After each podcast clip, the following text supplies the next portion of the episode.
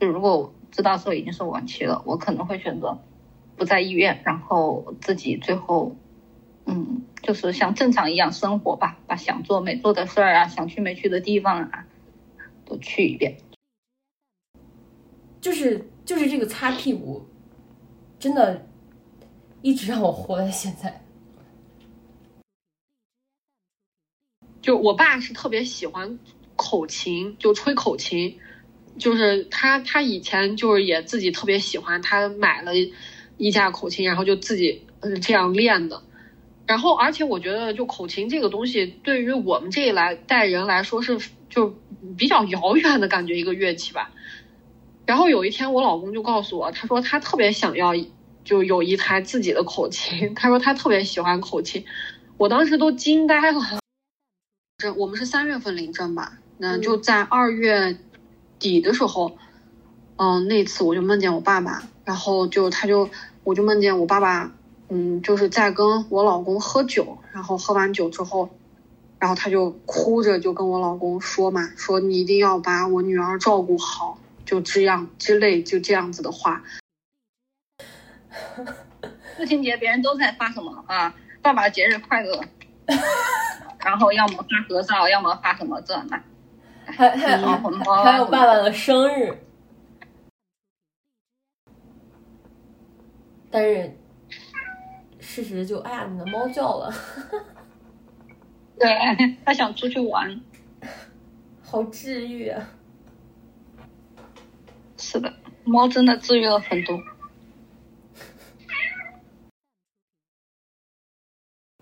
嗯，我我有一个非常妙的事儿，就是我爸死在了我出生的医院里面。哇，巧吗？特别巧，就是我出生的那个医院，对，是我爸去世的医院。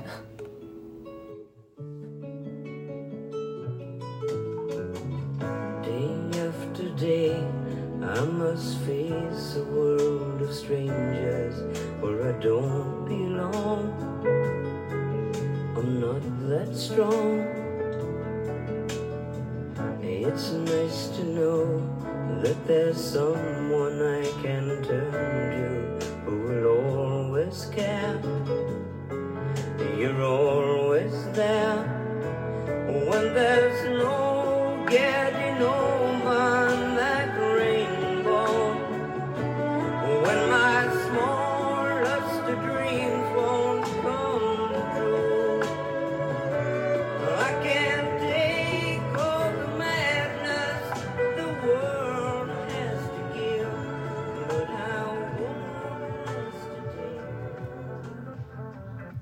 大家好，欢迎收听柔软企划。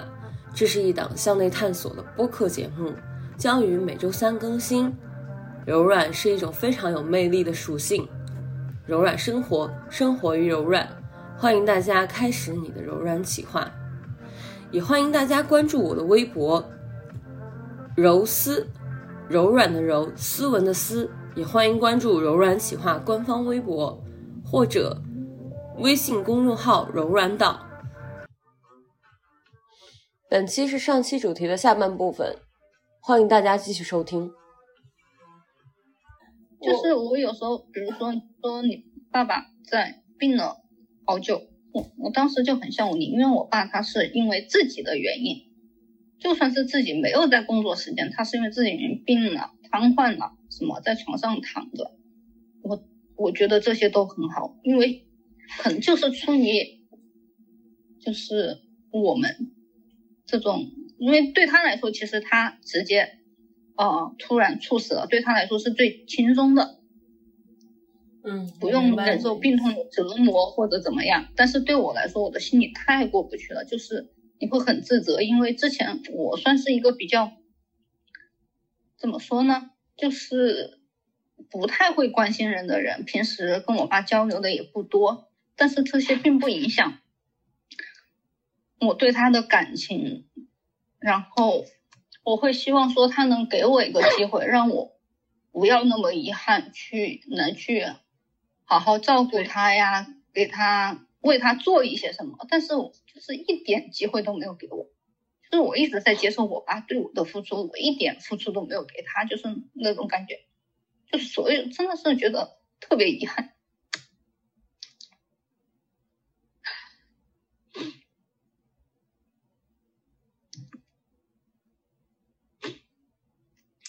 我我非常能理解你的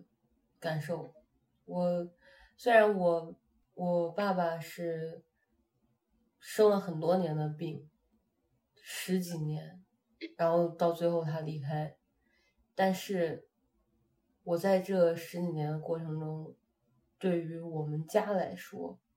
我其实就是一个混账，真的是这样，就是因为他病的时间太长了，而且太早。再加上肝病，肝病就是我不知道腰果理解不理解，就是你老公的父亲得的是肝癌是吗？嗯，就是肝病的这个病人，他们的情绪化是非常严重的，而且脾气非常暴躁。我爸就是这样，对。然后有时候身边的人压力就会极其大，嗯，就这种暴躁是难以忍受的暴躁，就是我从小。我爸大概是在我初中初一的时候，初一或者初二的时候确诊的，也就是大概十六年前左右。然后我我在后来就很多经历就很奇葩，就是我比如说我爸是军人，然后我我就会被强行的，在我成长过程中，我在上初二的时候，因为我被请家长，我爸就是老师说女孩留长头发耽误学习，我爸直接。拎着我去剃了一个板寸，就是那种寸头，就是，嗯，就很夸张，就类似光头一样的那种头。我我那时候青春期哎，然后然后他给我剃成那个样子，我我大概那个时候就，我我我怀疑我可能就是从那个时候开始抑郁，或者是精神上面受创，我就非常受打击，我大概一两年就就就没有缓过来。后来成我以前属于那种学习成绩特别好的人。我从那以后，我整个人就不行了，我我就不爱学习，然后非常抵触。后来上高中以后呢，他这个就是他一一方面他得病，就他他得病，肝病这些让他脾气很暴躁，再加上他年轻的时候非常爱喝酒什么的这些，后来又开始就是腿部又会有静脉曲张什么乱七八糟的并发症，然后同时一边住院，然后一边就是家里面我们家就很不和睦。然后有时候就会因为一些细枝末末节的很小很小的事情，我爸就最夸张的有一次，他拿了一个菜刀，把我卧室的那个门给砍了个窟窿，而且就是因为他要进来砍我，然后我妈在那儿拦着，然后他把那个就是我妈在那儿抵着卧室的门，然后我爸把卧室的门砍了个窟窿，最后，最后我我被我妈就是放出来。就就就是就是我妈去安抚他，拦住他，然后我就偷偷的就就跑出去住到别人家，才最后我爸情绪稳定以后，我才能回家。好几次就是有有时候我爸吵我吵到就是情绪到到一定程度的时候，他会拿刀抵着我的脖子，就是真的拿菜刀在厨房然后抵着我的脖子，然后然后就是就是说让我和他一起下地狱什么，就会说这种话，很很夸张的。我我直到上大学毕业以后，就是他在在他去世的前两年的有一年过年，就一八年到一九年的过年，他把我从家赶出去，然后给我打了一顿。我那时候，我那时候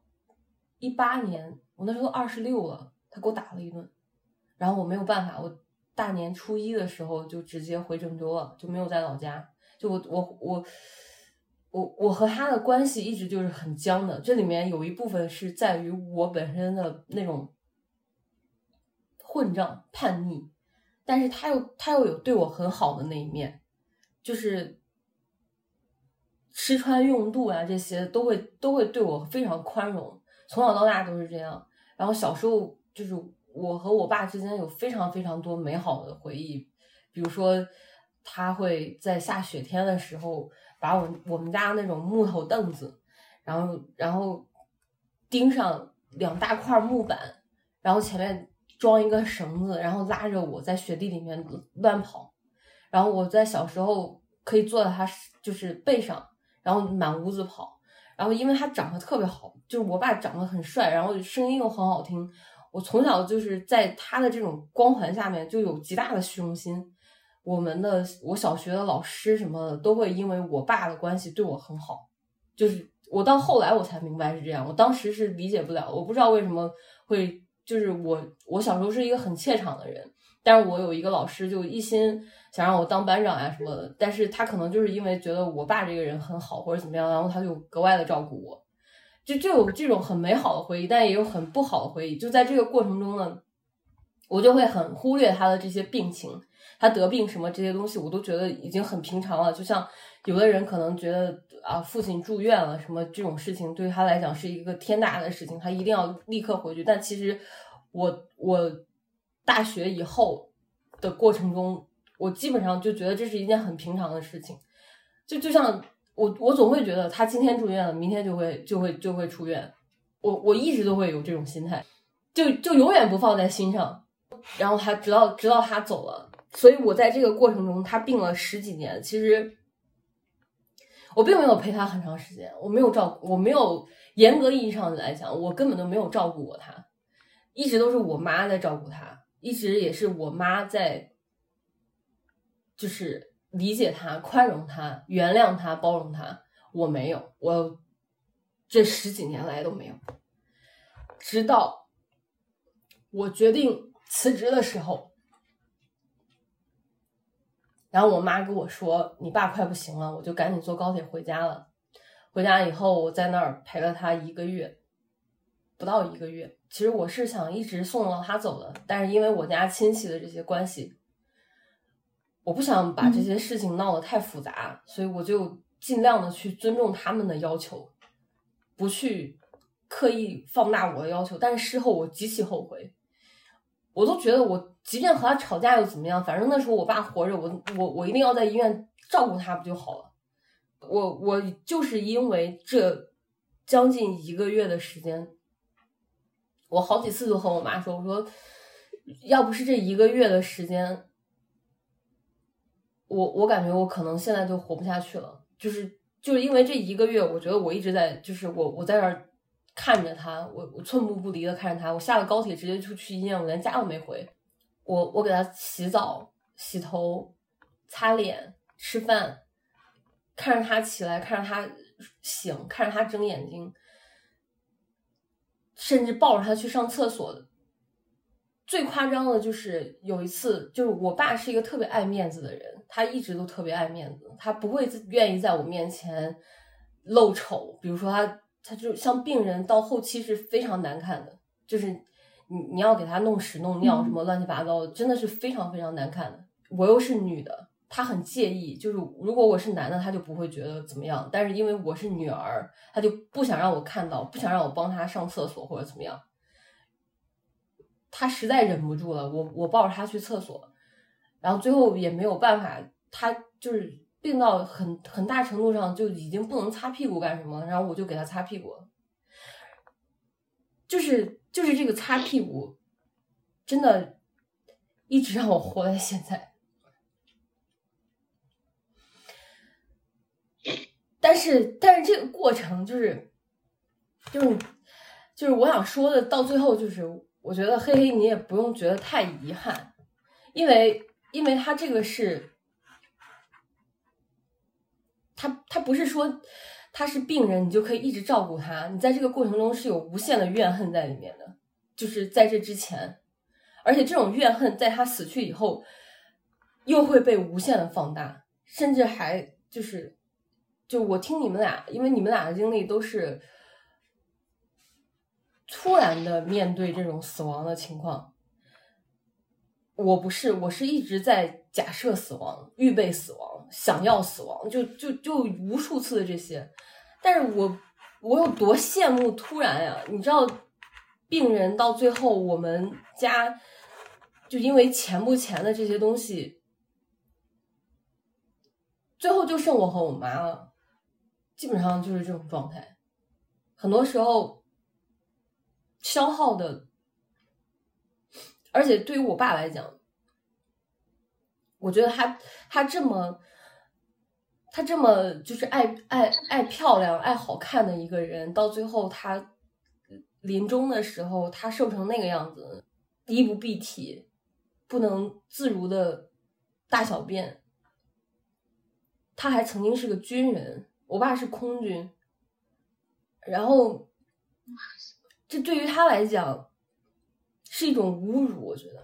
我我说这么多，到最后我想说的是，心脏骤停的人，因为这个死因死去的人，是被。上天就是格外喜欢的人，就是上帝格外疼爱的人，因为我目睹过不是心心脏骤停骤停或者是猝死的人，他的这个死状是有多惨，他特别痛苦，他特别想活，但是他也知道我即将去死，然后在一直处在这种恐惧之中。不能大小便自理，越来越瘦，穿不了衣服，连饭都吃不下去，然后会说胡话，整个就是人不像人的样子。但是你说，就是我那一天就突然想明白以后，我就好了，就因为他他离开对我打击非常大，因为加上我爸走了，然后我又知道他也走了，而且我也我喜欢高以翔很长时间之前。然后高以翔也是因为这个事儿走的，我当时都觉得，我说为什么不是我去死呢？就是刚好我死了还可以去找我爸，他还可以当他的博主，还有一堆人喜欢他。像我这种不温不火的，也没有多少人愿意看。我我一直都这种想法，但是我我后来就突然想到，就是你看高以翔长那么高那么帅，小雅也是那么那么好看，那么会穿衣服，那么美好的人，然后都是这样猝死了。就说明他们可能就真的是去一个平行世界，就是对你们俩来讲也是这样，就是可能你们俩的父亲就是那种很好很好的人，所以就是老天爷舍不得让他们受苦，舍不得让他们，一方面是生病的苦，一方面是生活的苦，所以他们。仓促的停留在了那一刻，而且他永远都是那个样子。其实，其实你说的这个，我想，我当时想过，我记得也是还在云南的时候，我想，嗯，如果就是一个人死之前有选择的话，如果我爸死之前有选择的话，他是选择当时，不管是因为他是因为什么原因死的，他是选择。在床上躺个几年，要我妈和我啊放下一切来照顾他，还是选择嗯突然死亡，不给我们添麻烦？我觉得我爸肯定会选择后者。嗯，他不会想麻烦我和我妈。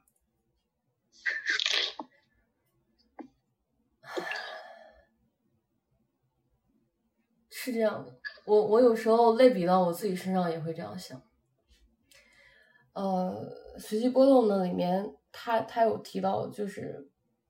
他提到有一个人，就是在在他还健康的时候说，将来如果说他生病了干什么，就一定让他呃赶紧离开，不要再就是让他就是安乐死或者怎么样，不要再给他插那么多管子，或或者是在维持这种所谓的生命体征，但实际上真的到他。生病了，插上管子的时候，他就渴望一直插着，不想要拔下管子。其实，其实这种事情怎么说呢？反正我是非常坚定的。如果给我一个选择，我我一定，我一定不要，就是我一定要这样很快的离开。不管怎么样，就是我一定要不给任何人负担的走。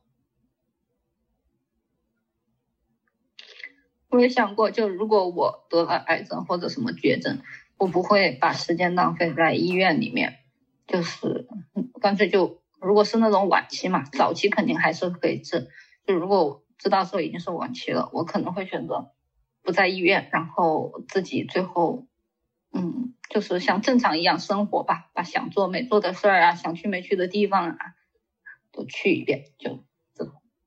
嗯。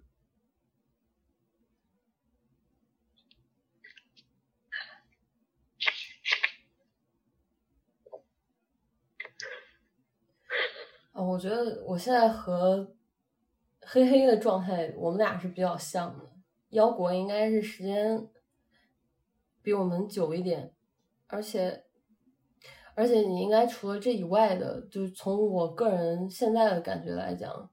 你除了就是面对这些死亡啊，或者是离开啊这些事情以外的事情，应该其他的事情都还挺好。是，就是你你身边的人是可以治愈你的那种感觉吗？还是你们俩可以互相治愈？互相互相治愈。我觉得这这这种真的太难得了。我我我我现在真的觉得我就是个孤岛。我也是，而且 对，就是我就是我我我老公现在，嗯，因为我们俩就是绕了十年又在一起嘛，而且就是他有很多地方就是跟我爸爸。非常像，就是有时候我跟我妈聊天，就说就是，就是你感觉好像我爸又变成了另一个人在我身边的这种，就是很多事情上面都会有这种感，而且就是最最让我跟我妈都比较比较吃惊的是，就我爸是特别喜欢口琴，就吹口琴，就是他他以前就是也自己特别喜欢，他买了。一架口琴，然后就自己嗯这样练的，然后而且我觉得就口琴这个东西，对于我们这一来代人来说是就比较遥远的感觉一个乐器吧。然后有一天我老公就告诉我，他说他特别想要就有一台自己的口琴，他说他特别喜欢口琴，我当时都惊呆了，就 我后面跟我妈聊，然后我妈就都觉得就不可思议，就好多这种。小事上嘛，我就说就就感觉好像是，就我爸好像就变成了另一个人在我身边的这样，就也感觉很不可思议。哎，真好。我我现在还处在就是你一开始的那种感觉里面。我我觉得我现在可能永远都不可能谈恋爱，或者是不想要再有另外一个人和我在一块儿。嗯，我觉得我再也不想结婚了，再也不想。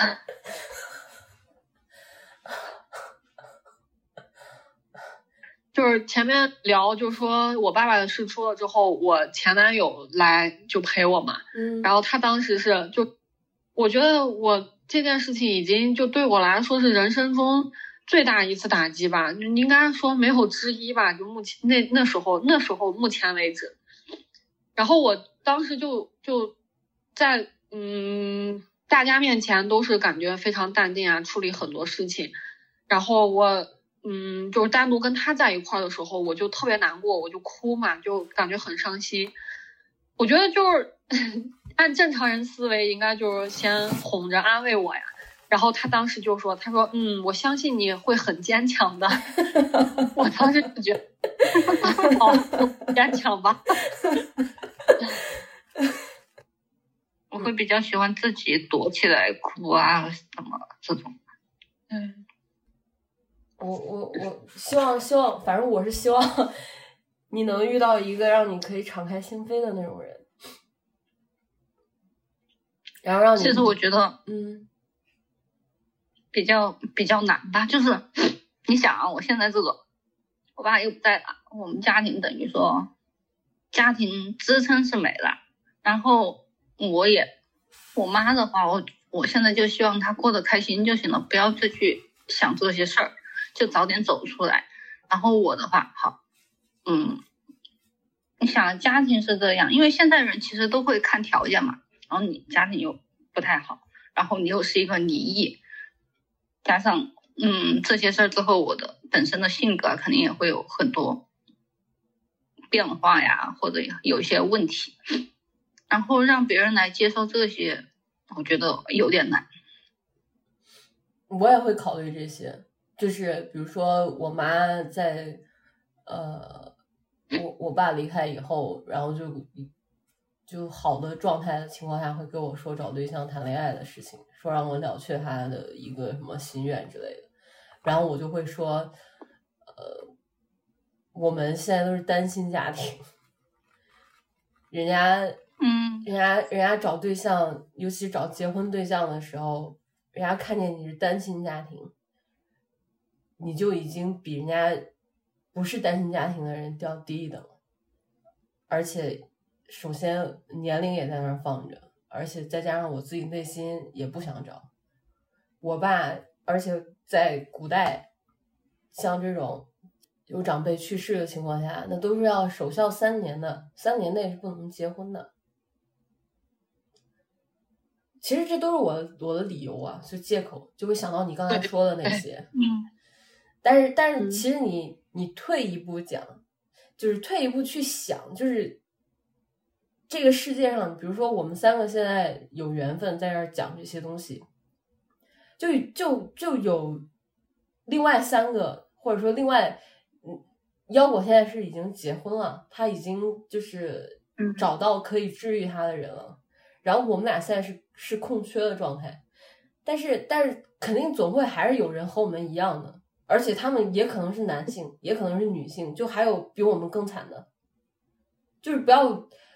我有时候会像你这样想，但是我又会觉得你想这些也没有用。等到你真的遇到那个人的时候，就遇到了。是的，是的，嗯。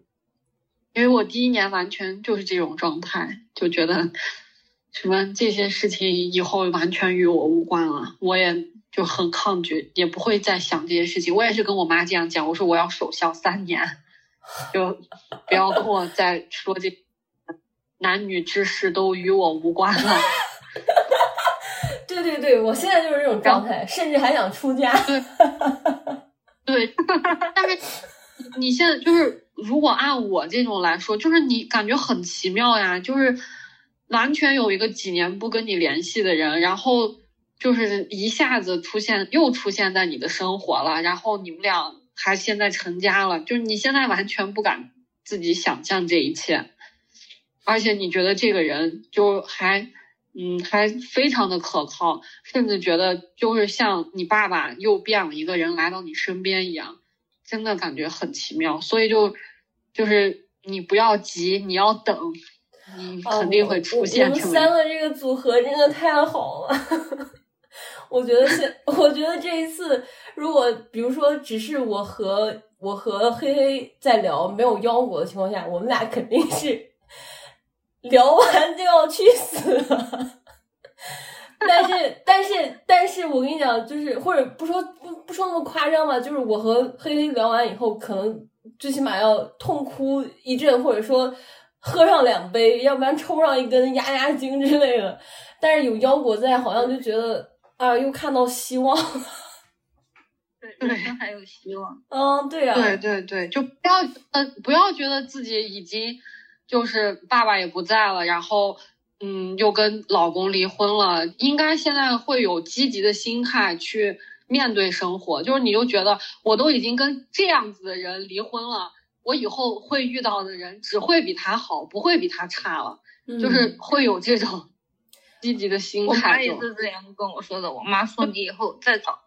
这最差的已经在这里了，你随便找一个都比这个好。就现在离婚已经就就是大家不合适就分开啊，又不是说有什么事情，就爱你的人肯定不会觉得。这些事情算啥大事儿啊？你想想，你的时间线也挺妙的，就是你爸爸离开以后，你的呃前夫，然后出现了种种问题什么的，说不定就是他在天之灵帮你验证了这个人，对，他在帮你一把，对对对对，生帮你及时止损，然后嗯，害怕你越陷越深。趁你看你现在就算是离异了，你也没有孩子，也没有牵扯更多东西，所以说。其实一切还很好呢，嗯，说不定就是在往很好的方向去发展，只是过程很痛苦。嗯，但是我会觉得说，嗯嗯，比如说，我觉得哦，我结过婚了，婚姻可能对我来说就这样，不会比我一个人更好。就就我试过这个东西了呀，大家本来都催着你结婚怎么样，但是我试过了，他不怎么样啊。就是他这个人毁了你对婚姻的所有期待吧？但是这是他呀，这不是婚姻啊。对，对，这其实是他的问题。我这，但是我现在的想法就会说是，呃，比如说十个十对结婚的人里面，其实有一对过得真正过得幸福的，就已经很不错了。剩下的，嗯，可能都是在，嗯，就是也不是说凑合吧，就是只是在过日子，因为结婚了，可能也不会。说真的，完全有那种，嗯，我结婚了很幸福，哦，我没有结错，都会有这种感觉吗？我觉得不会啊。怎么说呢？就是我，我总觉得，比如说在二十多岁面对，呃，面对至亲离世、死亡这些问题的人，他总要在另外一个维度上。被回馈，嗯，不是所有人都在二十多岁就失去了自己的父亲的，很多人，就就比方说我妈，她爸现在还活着呢，但是我爸都已经不在了，所以所以所以我就会觉得，嗯，你就像你看，腰果她的这个经历，包括她刚才提到的她老公。就是会突然像他爸爸一样想吹口琴什么的，就人生就是很妙呀。你不知道什么时候会遇到一个什么样的人，然后这个人恰巧就是已经离开的那个人给你选好了。嗯，所以是他的问题，不是婚姻的问题。而且，就算是婚姻本身这个事儿有问题，它也不应该在我们身上，因为我觉得人的承受能力都是有限的，不能就像就像我吧，我我觉得我不能一而再再而三的，就是一直这样下去，离别、背叛、死亡，就是很多消极的东西，我肯定会有过，就想死啊，不想活啊，然后很厌世啊。还是就是给自己一个出口，不要太嗯，就是不要太关着自己，其他的顺其自然就好了。你就像我不知道《无依之地》，腰果说他看了，嘿嘿，你看了吗？嗯，看了。呃，你你你看完有什么感觉吗？我就是觉得。怎么说呢？其实当那个它里面不是有一个老头出现，想跟那个女主想留下他吗？嗯嗯。当时其实我内心很排斥，我觉得他就应该一个人，他生活中没法再出现别的人，他而且我觉得他可能这他这辈子都停不下来，没办法停下来，他需要不停的上路，就像影片最后说的，给那些不得不上路的人。然后我会觉得他在路上的时候是最，就算是他一个人很孤独的时候，我也会觉得他是自由的，是自在的，而不是说像大多数人一样，嗯，在城市里生活，为了房子，为了一些琐碎的、很世俗的东西，他嗯，就是都在不停的。所有人都在寻找一种救赎吧，嗯，但是但是你看，她一直在路上的时候，是因为她老公，她特别爱她老公，他们俩感情特别好，然后她等于说她老公去世以后，她不能接受这个事情，所以她不能自己待在一个地方。我还有个很疑惑的，其实我不是太明，她是没办法在房间里面睡觉吗？嗯，就是他，我我理解的就是不是这么具体，不是她没办法在房间睡觉，是因为她老公的离开，让很多东西已经不可逆了，她太爱这个人了，而且他们的这种。他们的这种关系和我们刚才聊到的这种父辈的离去还不一样，他只有靠这种流动的状态才可以一直活下去。如果让他定在一个地方，他会觉得那是一种背叛。他定在这个地方和另外一个人好好生活或者怎么样，就是对他离开的这个爱人的背叛，或者是对他自己精神的一个背叛。他在他在他妹妹家也没有留宿，然后他去那个朋友家的时候，他晚上还跑出去去车上睡，他只是睡一晚上也是一种背叛吗？我觉得是这样的，还是他他会他会有一种就是那种 PTSD 战后应激反应。他他等于说，他这个是一一种精神洁癖了，相当于，他会觉得他的那个车就是他的归宿，就是他就是她老公，他妹妹就是他和他妹妹也好，他和任何人都好，他只要和另外一个人产生连接，做停留，我揣测的是，我觉得他他会觉得那是一种背叛，就会有愧疚的感觉。所以他他想要一直在路上，然后一一直等于说他内心把自己的心已经封闭掉了，就是完全给他老公了。然后他他平时在这个生活过程中，比如说在路上的时候遇到的全部都是陌生人，只是偶尔会重复遇到同一个陌生人，但说到底还是陌生人。其实。嗯嗯，其实他拔的很高，他他等于说他把这个人变成了一个不再在乎这种小情小爱的人，而是爱人类。嗯，我感觉是这样，但是我我不是这样的人，就我很明确，我我我和他这种，他是很典型的，嗯，美国电影。虽然是华裔的导演拍的，但是他就是美国人，就是传统意义上追求自由的美国人就是这样的。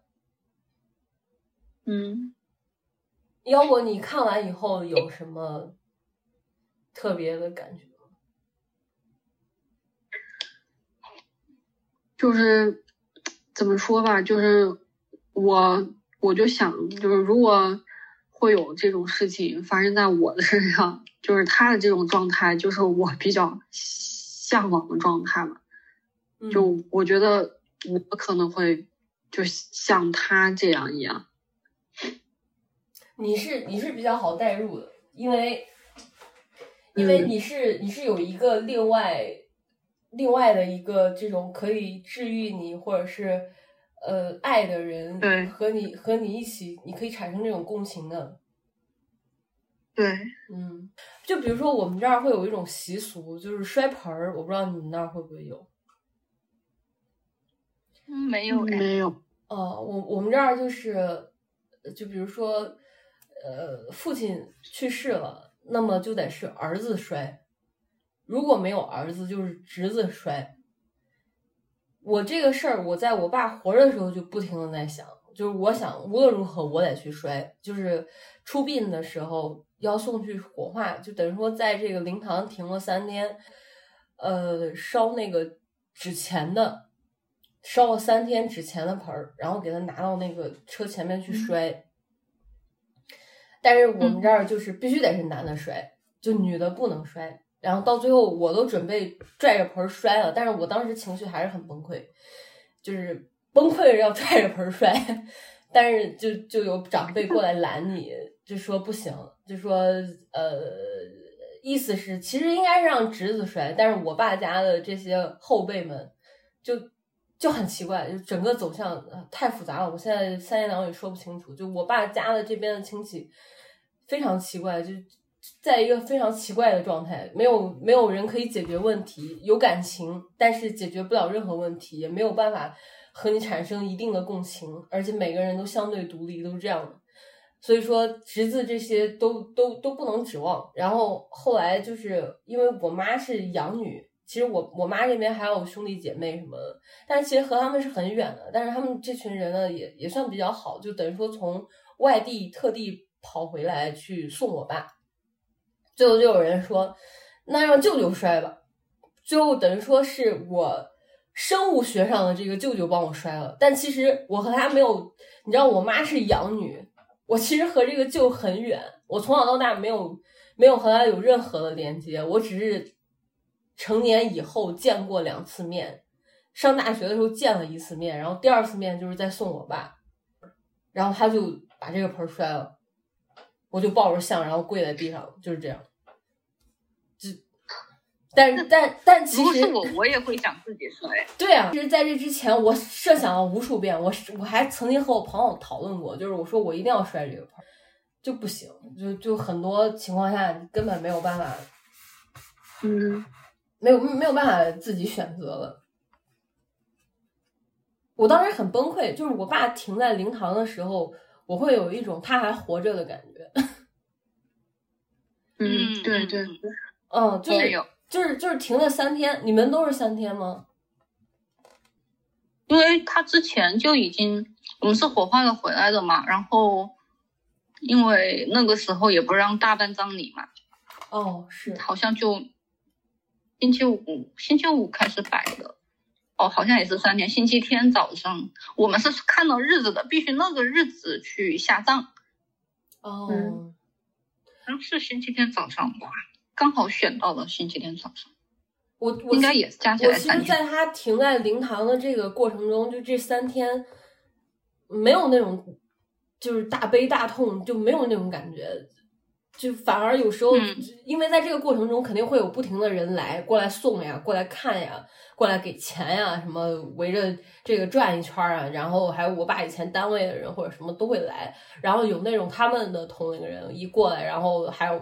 就是部分亲戚一来，就直接拉着我的手或者拉着我妈的手，然后整个人就要瘫那儿，然后开始哭。就就这种情况是很多的，你们应该也也也经常见吧？但是我其实没有，就是我在这三天，我一直觉得他只是躺那儿了。哎呀，我天呐，真的，我我我我这三天我一直觉得就是他还好好的，就过完三天他就活过来了，就心里面是这样想的。对。就是就是，我是一直到拿到骨灰的时候吧，就好像才接受到这个人是真的已经不在了。我我是推进去火化的时候，我们是我们流程是在出殡之前要开一个追悼会，也就是这边开完追悼会，那边就赶紧把这个。人往车上拉，然后大家就开始，所有车就开始跟车开始准备走，就是这样，大概是这种状态。然后就刚开完追悼会，这边就要把车拉上去，我要抱着遗像，然后对着这个车跪下。我是在那一瞬间就就觉得完了，我想错了。就从那儿开始，我我又不行了。就是其实，在那之前，我整个人都是比较镇定的，就是该干啥干啥。然后晚上晚上我还会和我妈一起回家，就是。就就很正常，然后然后，因为这个过程中，我估计你们也会吧，就是来送个亲戚啊什么，你还要喊着他们去吃饭，就带着他们去到附近的餐馆吃饭，因为来的人很多，然后大家就很像那个一九八八里面的那个场景，就是大家全部坐在那个嗯餐馆里面，然后在嗯嗯嗯在吃饭，然后而且聊一些和。我爸没有任何关系的话题，然后啊，你今天这个衣服怎么怎么样？然后小孩长这么大了，然后啊，这个菜不错，就大家全部在聊别的，就就就那个时候你会觉得很失真，但是又会觉得哎，就是好像他我爸还活着，就会有这种感觉。直到他推到那个火化，因为当天那个火化的那个地方只有我爸一个人火化，等到了那儿。往那里面推的时候我还好，就整个因为推之前那个火化的那个地方还有一个灵堂，然后在那放哀乐什么的，再过一个大门，再进去一个大铁门，然后才是火化的地方。把它推进去，放到一个巨大无比、特别高的那种炉子里面，但是不能让人进去，就家属什么全都不能进，只能让人抬进去。我就在那儿，我整个人就失控。就完全失控，我差点就要冲进去和他一起火化了，就基本上这种状态，就就瘫了，就就跪在地上，然后整个人就发疯了。我那会儿就疯了，基本上就所有人都在拉我，最后我被那个有有两个伯伯给我拉的，就是肩膀和胳膊那边全是血印，然后好久才好。那个时候我才意识到完蛋了，他们就要架着我，把我把我放到什么休息室，然后就要给我架走，就就要给我抬走。我一听到就是别人要给我抬走的时候，我就立刻振作了。我我我就说我我没事儿。我那时候全身上下我已经站不那儿了，全身上下一直在发抖，腿就是一直在抽搐的那种，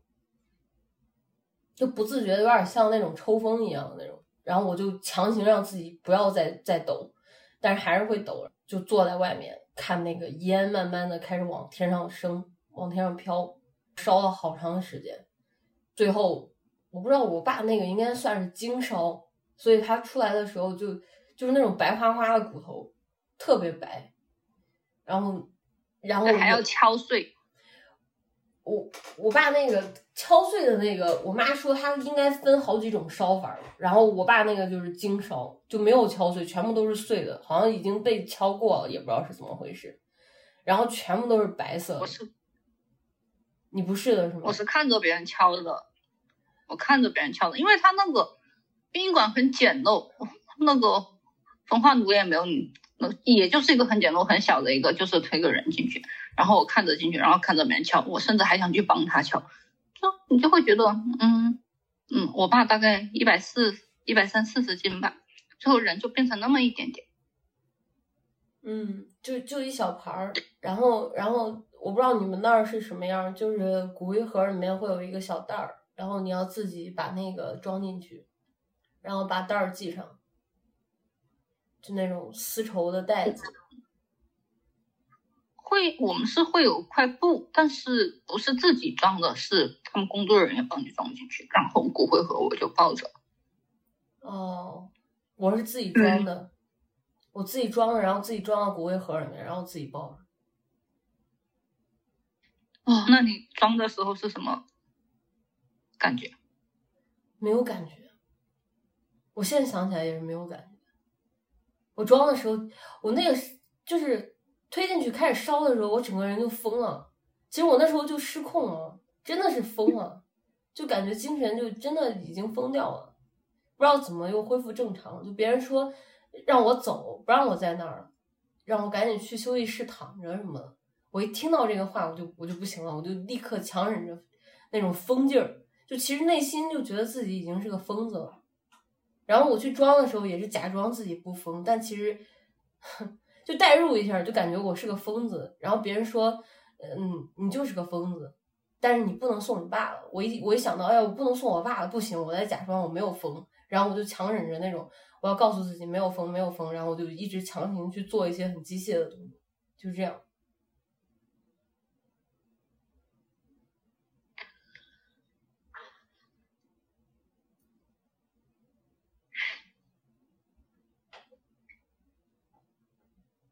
那我感觉我全程就是，就这种时候都处于一个很平静的状态，就是也没有崩溃，也没有哭，就是很平静。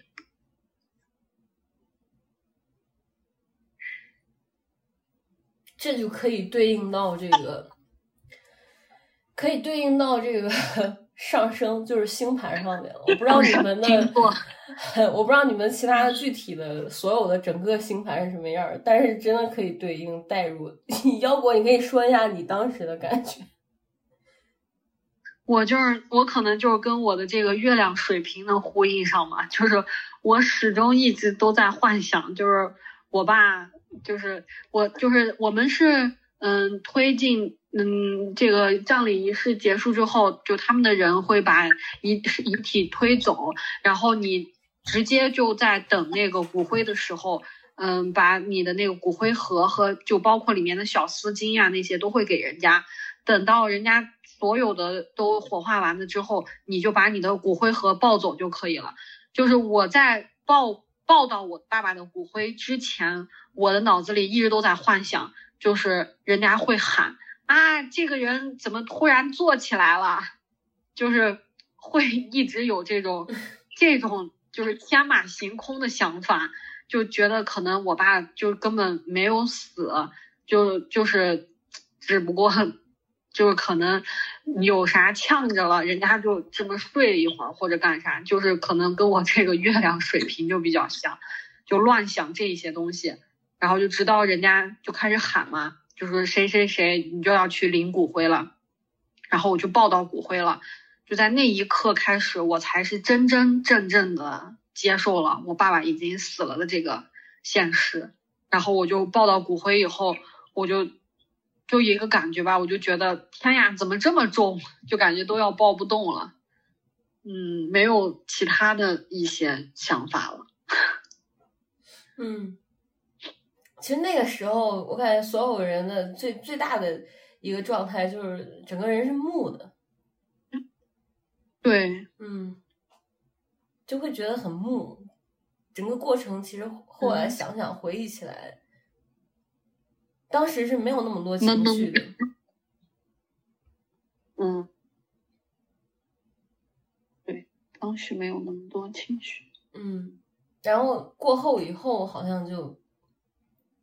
就开始，就尤其是下葬什么的这些完全结束以后就开始，嗯，你们你们有没有立碑啊？现在？呃，我们有立碑。哦，你你家已经立过了，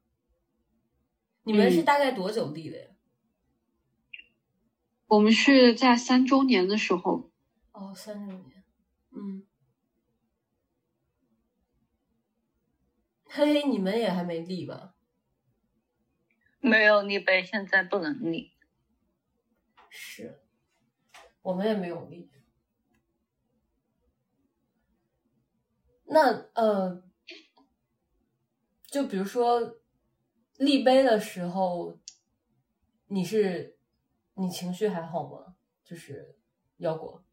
你当时在嗯立碑的时候都还好，嗯，就是我现在反正每一年上山的时候吧，就是每一年都感觉可能自己嗯会放下呀，但是其实不会，就是去上山的时候。就比如说，有时候擦墓碑呀，或者就烧纸的时候，就还是自己会，嗯，就控制不住这种，就感觉很难过。嗯，而且就是我爷爷是在第二年的三月份离开的嘛，当时那个墓地就是我爸爸的墓地已经买好了，然后我我爷爷那个嗯要走之前。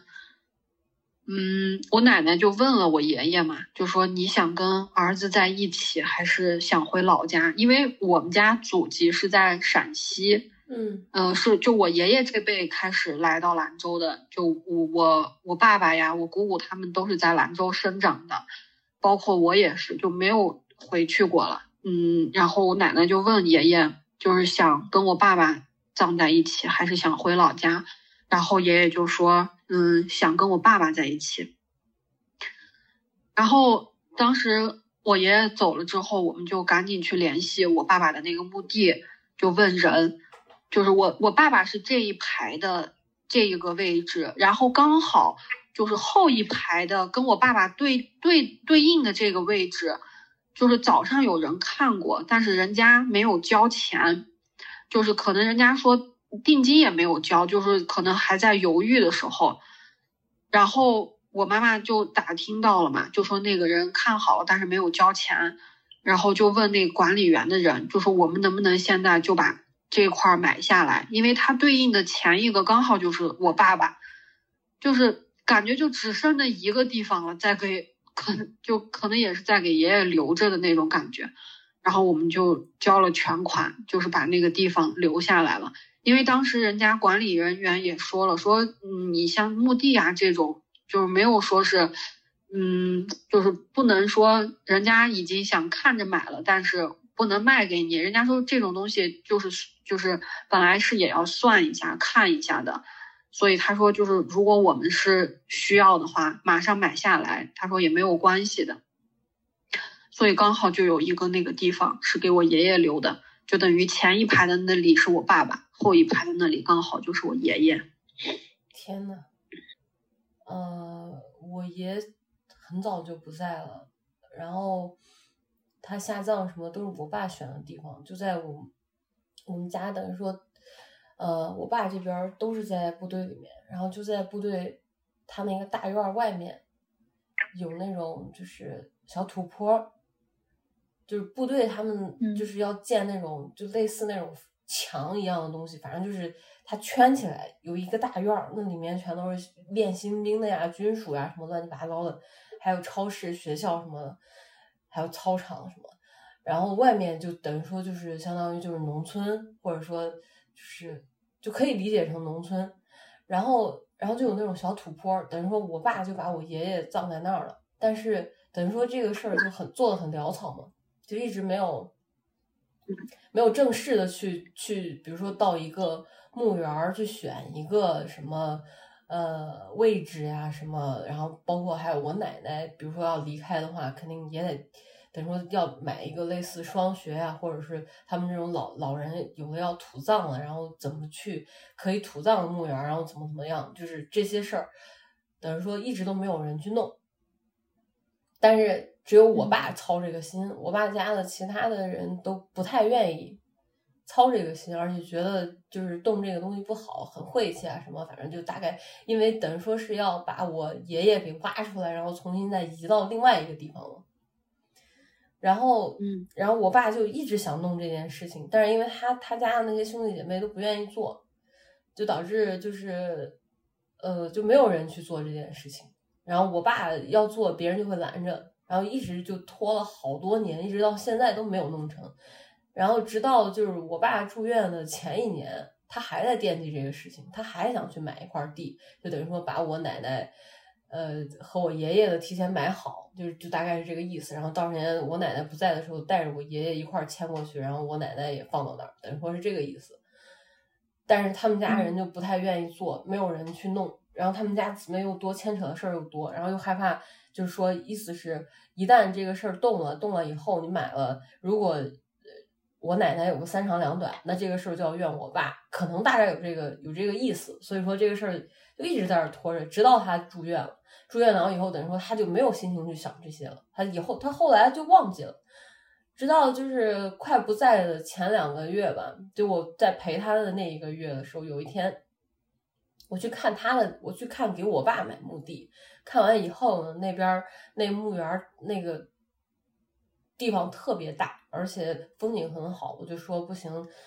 就就是给我伯伯他们说说，把把我爷爷这个事儿也给了了，这样的话，我爸的心愿也算了一个，他也可以安心的走了，因为他那个状态一直都不是很好，当时就反正都做了很多准备，我当时就是一心想着解决问题，然后就和我姑姑啊什么他们就说了这件事情，说完以后他们反正有点松动，就是之前不愿意，后来不知道怎么就愿意了。愿意完以后，有一天我就给我爸说了，我说我跟你说个事儿，就当时他已经糊涂了，就肝病到最后晚期的时候，他就会得肝性脑病。我不知道腰果你知道不知道？嗯，这个还不知道。嗯，可能肝癌和我们这种肝衰竭还不一样，就是他会得肝性脑病，整个人就很失常，然后有时候有时候清醒，有时候迷糊。然后我就给我爸说，我说我跟你说个事儿。我说，嗯，你不用再担心墓地的事儿了，我我已经看好了，然后到时间，嗯，把爷爷给他迁过来，到时间你们都在一个地方，我就直接给我爸这样说。但当时其实他是半清醒半迷糊的那种状态，但是我这样说了，啊，说完以后，我爸整个面目就是那种特别狰狞，然后龇牙咧嘴的，我不知道为什么，我不知道他是高兴还是说他痛苦，还是说他不想他不想听。他要死了，或者是怎么样的情况，我我到现在都不知道为什么，就是一直很费解。但是最后就是等于说我爸下葬以后，呃，下葬大概就是头头七过完三期，三期的时候，我大伯去把那个地给买了，等于说我爸和我爷爷奶奶的这个，他们俩的这个咋说呀？就是墓地离了这个距离就是一个小山坡，等于说就是他因为这个墓园它是一个山在山上嘛，然后我奶奶和我爷爷他们就在在山下面，然后我爸在山上面，刚好在一条线上，然后可以就是嗯对望着那种感觉。对，哎，真的就是都很奇妙。从那以后，呃，我我我在我在提纲里面写到梦这个事儿，也是我我爸去世以后，我无数次的，我大概做了不下二十个同样的梦，然后场景是不一样的，但但是内容全部都是他快死了，然后他告诉我哪地方有解药，然后让我去找，然后我就去找，我刚找到，然后我就眼睁睁的看着他死了，就是好多次，就直到我们约好，大概嗯四五天左右，我又梦到一个这样的梦，就是我正在上班，然后我爸不知道为什么就好像骑个车子去找我，然后骑完车子以后。到了以后，他本身骑在车子上的时候是好好的，但是一到以后他就他就瘫了，就不能动。他告诉我他快死了，然后让我去找谁谁谁，他那儿有解药。然后我刚去找到那个人，然后我就我爸在我身上靠着，然后我就感觉到他已经死了。哦，我简直都服了。我给我妈说，我就我就觉得他在怨我。嗯，不会，不会，不会，不要这样想。我不知道你们有没有就是做过这种就是难以解释的梦，就在这些嗯，事之后。我是我是在我爸爸走之后吧，然后每一次我梦到他，我都会把这个梦记录下来，就都会写在备忘录里面。嗯，就是从今年六月份开始吧，就是已经这都有四年了。从今年六月份开始之后的，我就没有再记录过了。然后我梦见，就是觉得 最奇妙的，就是在我要领证之前吧，因为我们俩是商量不办婚礼的，嗯，就我我不太想办婚礼，就是我希望就都一切平平淡淡这个样子的。嗯，然后就是我老公也同意了，嗯，就是 在我要领证，我们是三月份领证吧，那嗯就在二月底的时候，嗯，嗯那次我就梦见我爸爸，然后就他就我就梦见我爸爸，嗯，就是在跟我老公喝酒，然后喝完酒之后，然后他就哭着就跟我老公说嘛，说你一定要把我女儿照顾好，就这样之类就这样子的话。然后我也就是从梦中哭着醒来的，就是那是我在结婚前吧，就是我在领证前就梦见了我爸爸，就是给他说这样子的话，就当时就觉得，就是好像他也能在世界的另一边知道我要干什么了一样，就是感觉比较奇妙吧。天呐，然后我老公也说，就是嗯嗯，当然不是在领证之前吧，就是他说他也梦见过我爸爸，就是在跟他喝酒之类的这样子。他就是我我他也没有见过我爸爸，就是只看过照片这种。然后我就给他讲，在结婚前的时候梦见的这个，就是就就是我记了记写了好多我梦见我爸爸的吧，但是这个梦就是就是我感觉我能一直记住的一个梦，忘不掉的。天呐，嘿嘿，你有吗？我我爸刚走的一段时间，我梦到的他是，其实他每次梦里都很开心，就是，呃嗯，在家里，然后他每次都是笑嘻嘻的，也没有说什么，但是表情就是整个人的状态是看着就是很开心的一个状态。然后有一次我是梦到他喊我吃晚饭，然后吃完了之后他说。当时那个时候就家里就我和我爸，他也没有，嗯，他吃完的时候说要，嗯，就差不多天还没黑吧，六点钟这种样子，夏天，他说要出去走一下散个步，但是后来天快黑了，他还没有回来，我就站在门口看，当时梦里好像觉得，在想为什么还不回来呀、感觉好像他不会回来了。然后还有一次，还有一次是那段时间我很纠结的。自己本身也很纠结的吧，就是就是想当时我还找了个就是朋友推荐的嘛，一个算命的，然后我去算，然后我想问我爸的死因到底是什么？为什么他这个年纪就死了？为什么嗯他平时挺好的，也没有做过什么，就是一辈子都是个老好人吧？为什么就得了这样一个下场？去问别人也没有跟我给个回答。然后后来我就晚上就梦见，梦见我变成孤儿了，我妈也死了。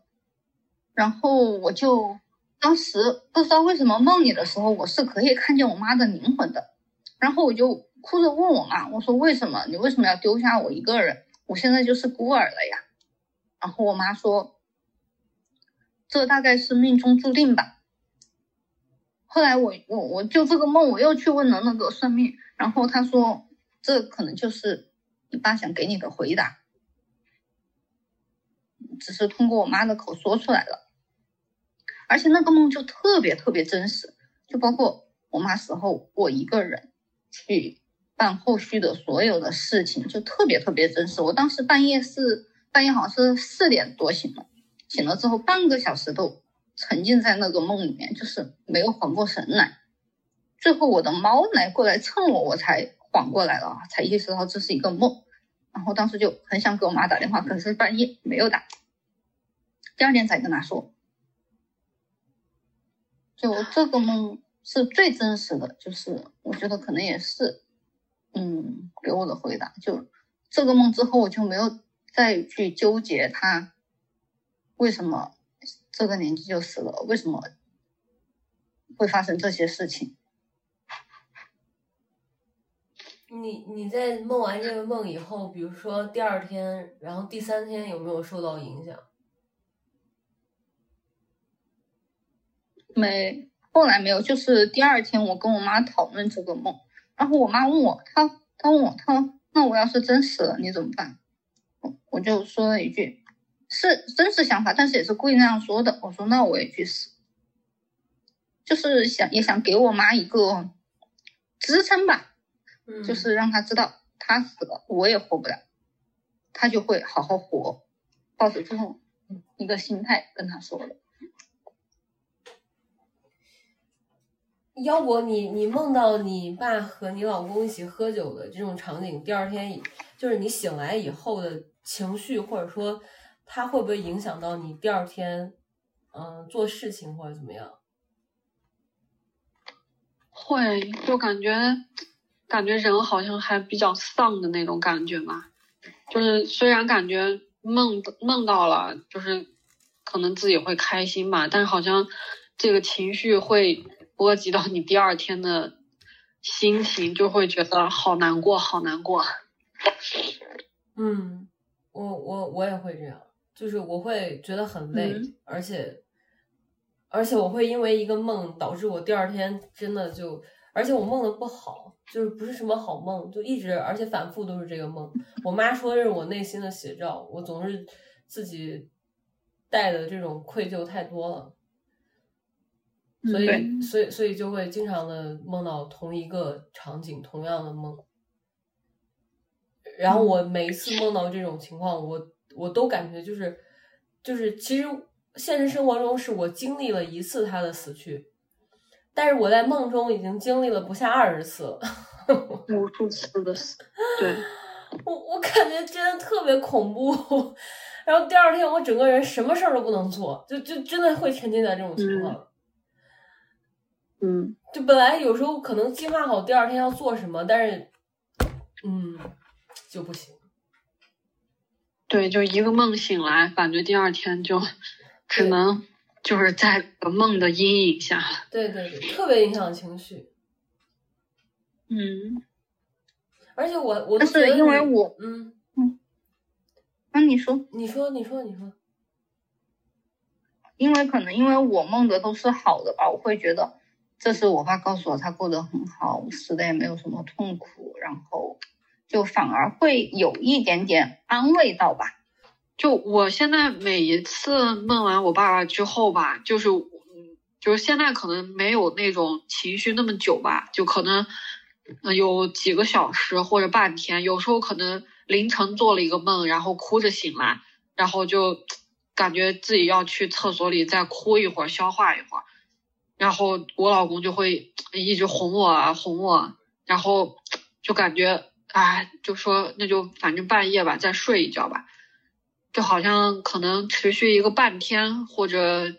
几个小时吧，没有说再像第二天能延续情绪这么久。但是我每次只要梦完我爸爸，心情还是会就是很差一一一一一段时间。哎，我觉得有一个可以治愈你、理解你的人在身边，真的好棒啊！嗯嗯嗯嗯，我刚才要说啥？嗯，就是我要做这个播客，首先是想更多人听到，这肯定是第一。第二是，我我真的真心希望通过这种对话的形式，嗯，首先可以让我觉得，嗯，有归属感，因为很多时候在现实生活中，我觉得我呃我的社交圈里面，我这样的情况很少，特别特别少。嗯然后和别人基本上没法说，就是，嗯，没有办法倾诉，也没有办法，呃，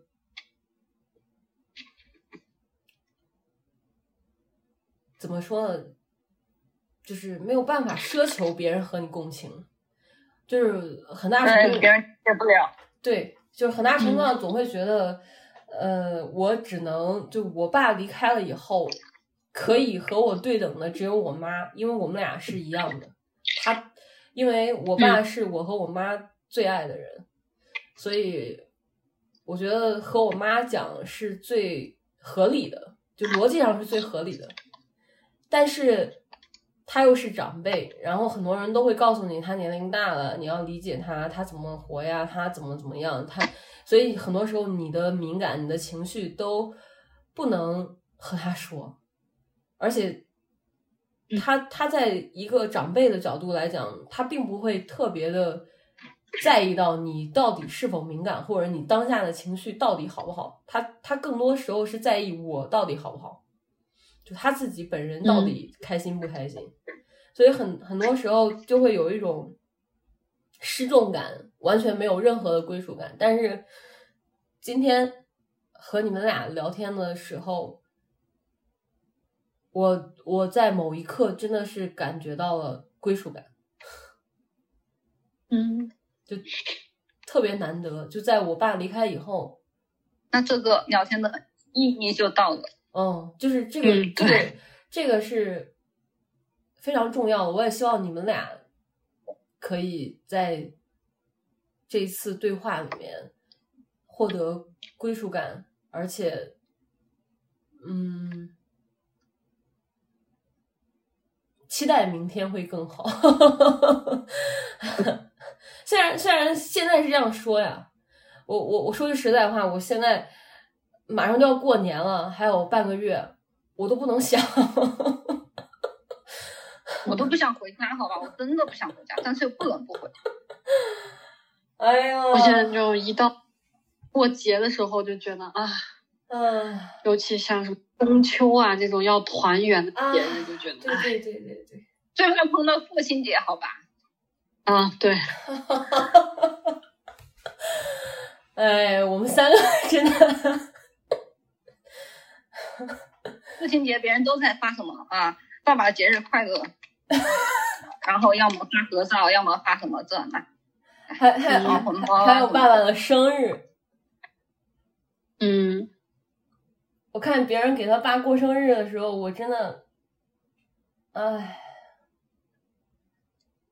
啊，然后过年这种场景代入感太强了，因为从小，嗯像我们这种九零后，小时候在家过年这种场景，嗯，就跟烙印一样，他他他就是这些，就我们这一代的小孩儿的长辈，他们都很喜欢过年，很在意过年。嗯，所以他们在过年的时候存在感是非常强的。他们不在意过什么生日或者别的什么洋节什么这些，他们都不在意，但是他们特别在意过年、过中秋节什么这些。然后突然这个人他一离开以后，就是这个节就完全不是那样。嗯，哦，今年过年只有我和我妈两个人，都不知道怎么过。我和你一样，我也是只有我和我妈两个人。我也不知道怎么过，我都不能想。我想想，我就觉得很害怕，就是就心里面是很恐惧的。所以我都想恨不得今年再封一次城或者怎么样，疫情不让回家，然后自己在武汉一个人过，可能都比回家。唉，我我很能理解那种情绪，我特别害怕。我我我今年就是。嘿，你你之前说我写的那个让你觉得很有共鸣，就那个微博，嗯对，那个就是啊，就是我我现在已经很很，就就完全有心理阴影了。我当时真的规划了好长时间，我觉得我要和我妈好好的跨个年，然后过完二零二零年，虽然我爸离开了，我们俩怎么样也得往前看，然后好好的把这年过完，怎么怎么样，但是。而且我我自己精心规划了怎么样去哪儿过，然后我们都吃什么，然后呃去看什么烟花什么。哦天呐，我把这些全部想了几遍，在我妈找我之前来回的排练了 n 遍，然后在她来了以后，我又自己想了很多，然后终于去做了以后，发现该来的还是会来，就是尤其是你去到人群中看烟花，烟花打上去的时候。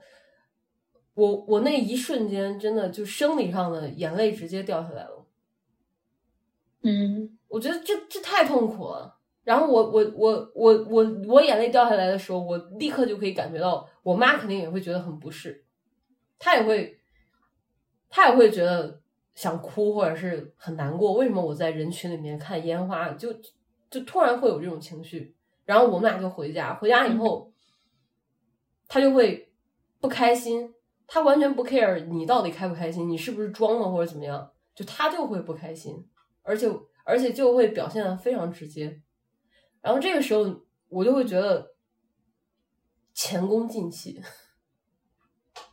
然后在我在我在我发完那个微博以后的第二天，不对，就是在我发微博那天上午。我们俩大吵了一架，我和我妈大吵了一架，吵得特别厉害。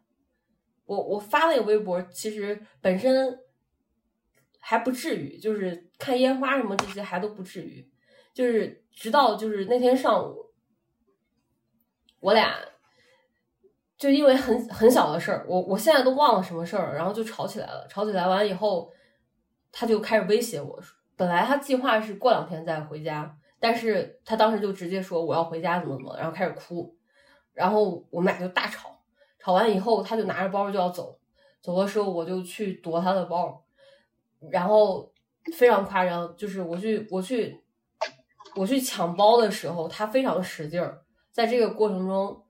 他因为太使劲儿了，然后我指甲那个时候有点长，该该去重新做了又没有做，然后特别长，然后。他特别使劲，然后往下一正，我的整个一左手的指甲全劈了，然后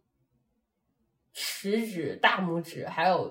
那个无名指全部血肉模糊的。哦，我那时候都特别怀疑人生，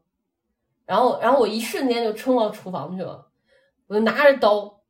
我就说不行了，我不活了，然后我妈崩溃了。我妈就开始劝我，开始哭。哦，我当时就觉得，啊，就就为什么会这样？嗯，呃，特别吓人。然后我现在就特别害怕过年。我我想到要过年和我妈在一起，我其实挺想和她在一起的，因为我很害怕。我我内心是很想弥补她。就通过弥补他来弥补我爸或者怎么样，但是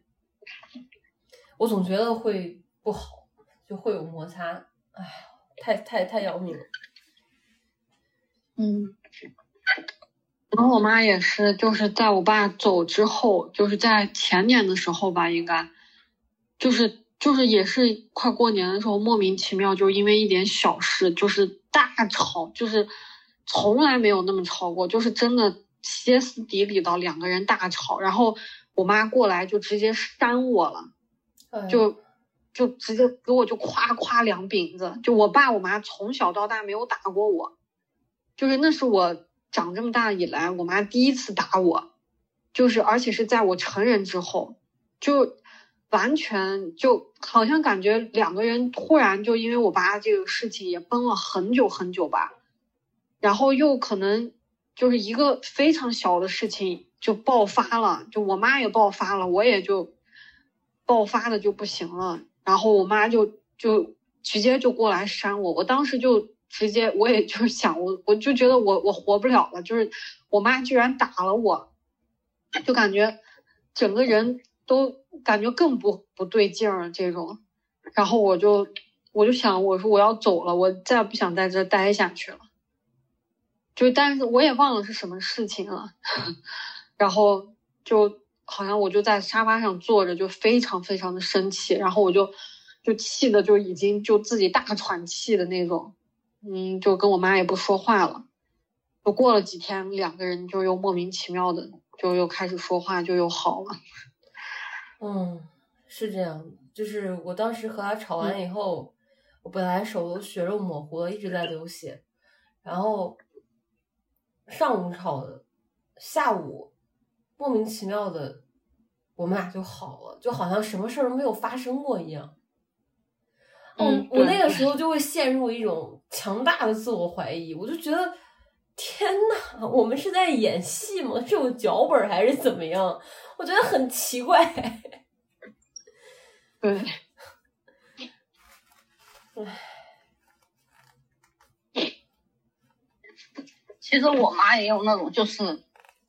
嗯，她就是她经过这些事儿之后，她会想。怎么说呢？就她，我妈经常会说一些什么，嗯，你爸不在了，那你也不管我了，我以后自己一个人怎么怎么样，或者说什么，嗯，我觉得我们可能经过了猝死这个事儿，都有一种就是如果，呃，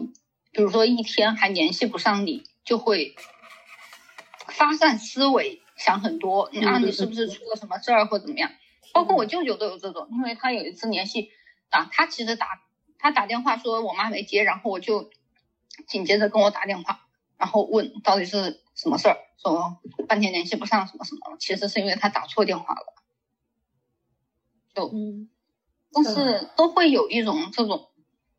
对状况吧。我妈也有，当我可能我在睡觉，我因为我一般白放假的话可能会睡到中午下午，我妈看我半天没回消息，然后就会打电话把我骂一顿，说你。天天联系不上人，怎么怎么样？然后他会想要时刻掌握到你到底在干什么，会需要你时刻去回应他，不然的话就会整个人就会比较暴躁。对，是你们这种情况也会对某种程度上来讲，就是猝死的这种情况也会很有有很大的阴影。嗯。然后我每次听到我妈说这种什么，就是去责怪我什么，说我不关心她，说我对猫都比对她好什么这种的，我就会有一种无力感，就是嗯，其实也不是想跟他吵架或怎么样，但是每次听到这种话就会，因为在我心里，我我和我妈就是只剩下我和我妈是两个人相依为命了，然后他在说这些话，就会让你觉得嗯。反正不是太开心吧。嗯，哎，这样又可以对应到星盘上了。哎，我觉得摩羯真的是很稳的一个星座，本身双子座是很跳脱的，但是你看摩羯座，他在面对这种情绪上面的问题的时候就很稳。但是，但是其实双鱼和巨蟹，咱俩都是属于那种相对情绪化的。嗯。而且而且，我刚看了一下，我月亮是处女，哇，天呐，你太稳了！真的，你的你的月亮和那个像都土象，我天，就把你的双子感觉一下拉平了。对呀，你这你这直接都被拉啊！我完全可以理解，就是之前对，呃，你你你之前说的这些，完全都可以理解。对对对，就是你一个处女座一出来，感觉就嗯，都能解释得通了。对对对，我我的月亮是狮子，那也说得通。对呀，嗯，我月亮是狮子，天呐，奇妙，真的真的很妙这个，但是但是某种程度上，我和腰果是有点像的。是比较像的，对对，嗯，黑黑就就就很稳，你这你这完全就是双子座的个例，我天呐，太厉害了，对，哎，你你你月亮是水瓶，然后上升是巨蟹，是巨蟹，对，天呐！但我突然想到，我的盘也很妙哎，我的盘也很妙。我爸是巨蟹，我上升是不，我爸是摩羯，我上升是摩羯，我妈是处女，我月亮是处女。哇，你也很妙哎！哇，哎，我发现我我和我妈好像没没没没什么交集，但是我爸是狮子，然后我也是月亮狮子。哦，你的啊哦哦，月亮是狮子，对，嗯，哇。嗯，我我有一个非常妙的事儿，就是我爸死在了我出生的医院里面。哇，巧吗？特别巧，就是我出生的那个医院，对，是我爸去世的医院。啊，从哪里开始就从哪里结束。就呃，我在我在快出生的时候，我爸中过一枪，就是。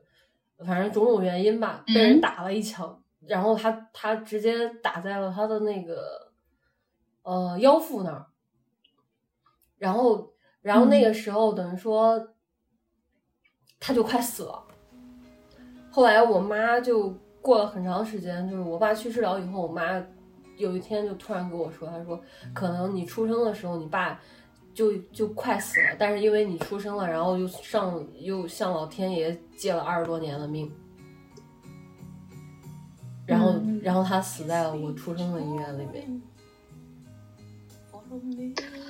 哇塞，就就就很神奇，是吧？嗯。他陪了你二十多年了呀，挺好的呀。嗯。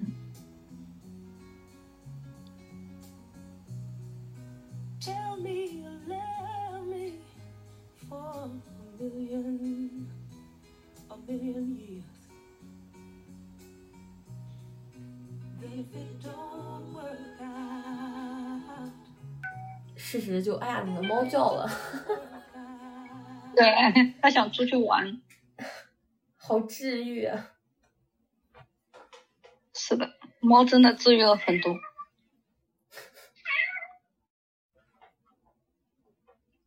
谢谢你们俩。应该是谢谢你们俩，谢谢咱们仨，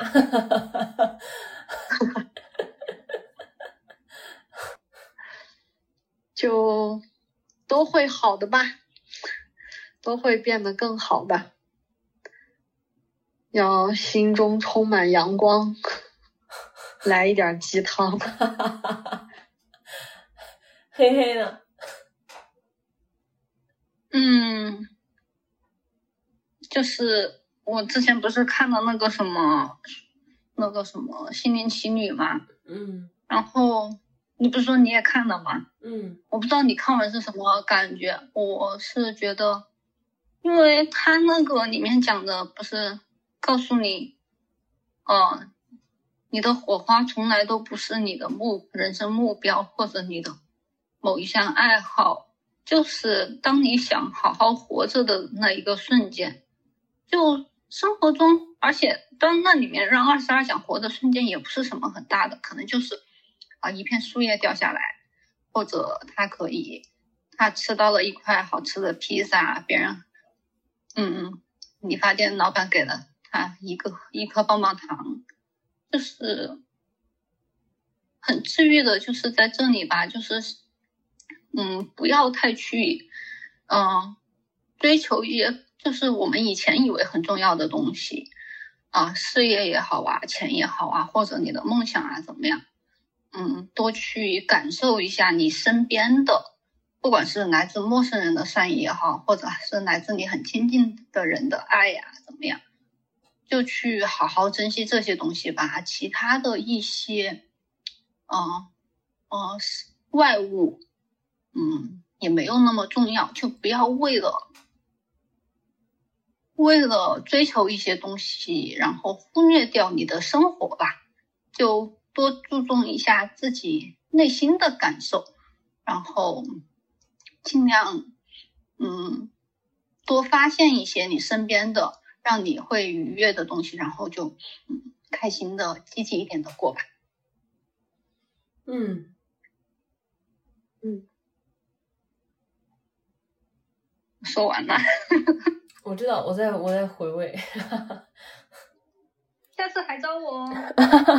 希望这这一次聊完以后，我们都轻松一点。对，嗯，那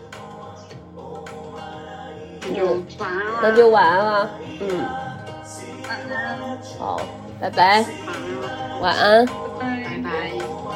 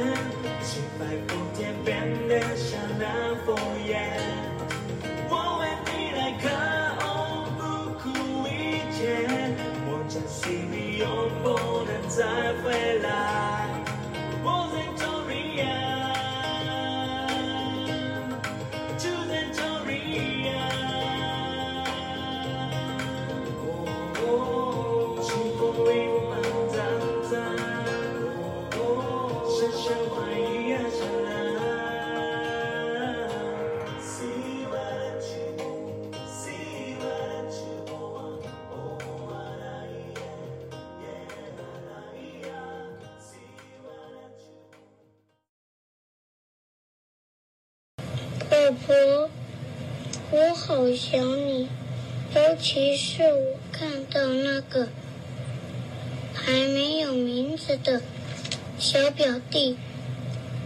就会想起你常跟我说你老了。我很想跟他说，我觉得我也老了。